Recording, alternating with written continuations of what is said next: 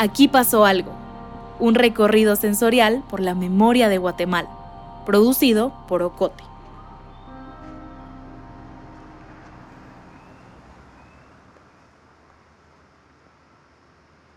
Está sobre la novena avenida entre la cuarta y quinta calle de la zona 1 de Ciudad de Guatemala. Si escuchas esto desde aquí y hace un día caluroso, seguramente sentirás algo de fresco. Varios árboles le hacen sombra a este lado de la banqueta. En la cuadra hay otras casas. Algunas utilizan su primera planta para negocios, como bodegas o ventas de ropa usada. Otras, al menos desde la calle, se ven abandonadas. La mayoría tienen la arquitectura típica del centro histórico, uno o dos niveles, grandes puertas de madera y ventanas enrejadas. Vamos a situarnos a 29 metros de la cuarta calle, en la casa con el número 4-29. Es fácil de identificar. Es grande, tiene la fachada de color amarillo deslavado, dos niveles y balcones en la parte superior. A su lado hay una casa más pequeña, de un nivel, con la fachada cubierta casi por completo con fotos y nombres de personas desaparecidas.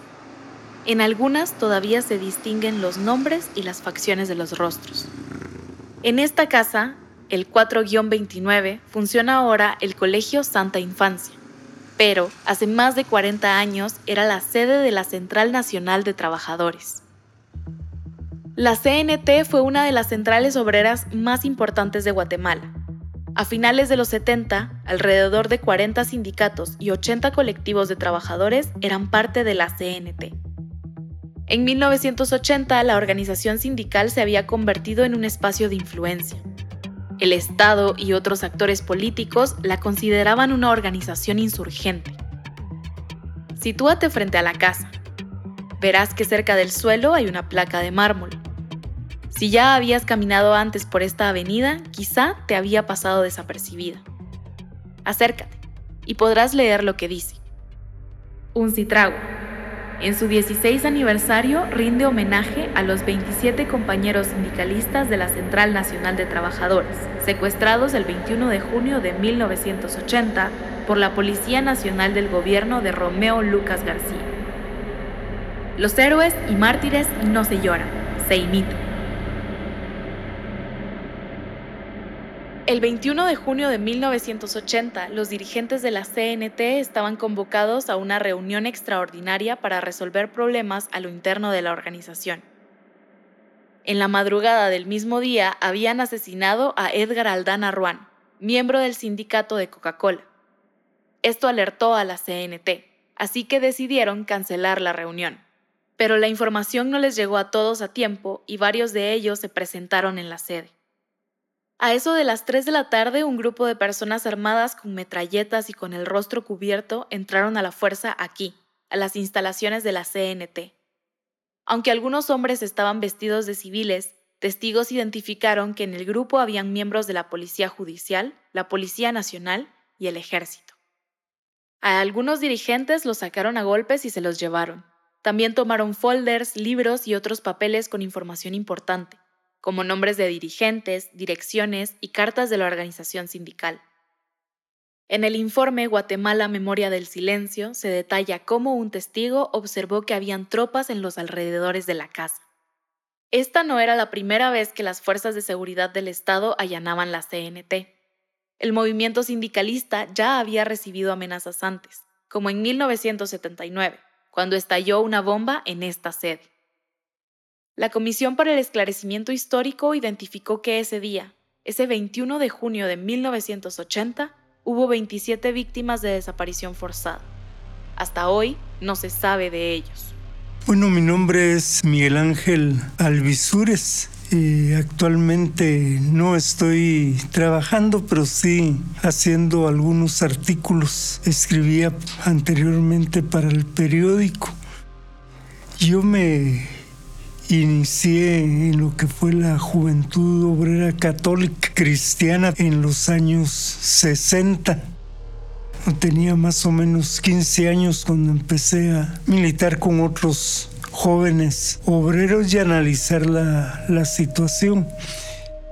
Para 1970 se estaba buscando la unidad de las tres federaciones, la FENOT, la FESETRAG y la Federación Campesina, que hicieron un congreso y se creó la Central Nacional de Trabajadores, CNT. Ahí fue donde yo había llevado el sindicato que había conformado antes y con la CNT pues empecé toda una militancia sindical siempre trabajando por aparte. Y en junio, el 21 de junio de 1980, allanaron la central y agarraron a 28 de los compañeros y compañeras que estaban, que estaban reunidos. Yo había tenido antes una reunión con el Comité Ejecutivo de la Central. Habíamos acordado prohibir totalmente el uso de la central, salvo que fueran 200, 300. No había problema, pero hubo una violación del acuerdo. Se reunieron y se llevaron a, a todos los compañeros. Ahí prácticamente fue el cierre de la CNT en esa época. Porque manteníamos una comunicación constante con los compañeros y otros que se dieron cuenta del, del hecho y llamaron por teléfono casi inmediatamente. Y empezamos nosotros una acción de, de solidaridad, de petición en los países europeos de intervención para que los liberaran y todo, pero eso no, no fue posible, pero sí fue enterarnos Posteriormente hubo una conversación con Villagrán Kramer, que era el vicepresidente de Romeo Lucas García, que renunció porque él sí nos informó de inmediato, ¿verdad? Y que iban a hacer lo posible porque aparecieran, pero sí. Yo conocía prácticamente a todos, ¿verdad? Con ellos habíamos conformado también lo que era la comisión de organización y varias actividades juntos, con ellos y con ellas. Trabajaban en Acricasa, habíamos sido muy amigos, ¿verdad? Más que compañeros sindicalistas. Pero han sido etapas de golpes y de revivir. O sea, lo que el sector económico, el ejército, y los gobiernos reaccionarios han querido desaparecer, resurge de sus cenizas, porque los trabajadores siempre van a estar buscando mejores condiciones de trabajo y mejores salarios que no existen en Guatemala.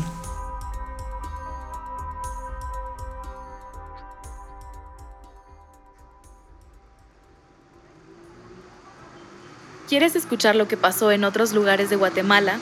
Si estás haciendo un recorrido presencial, puedes ir a la Catedral Metropolitana, sobre la séptima avenida, y buscar el código QR, donde te contaremos sobre los nombres que están en las columnas del atrio. Son 13.500 nombres de personas y comunidades que fueron víctimas de ejecuciones extrajudiciales, masacres y desaparición forzada. Si haces el recorrido digital, puedes escuchar las demás cápsulas en agenciaocote.com o en tu plataforma de audio favorita. También puedes explorar el mapa para ver otros lugares. Aquí pasó algo. Es una producción de Ocote.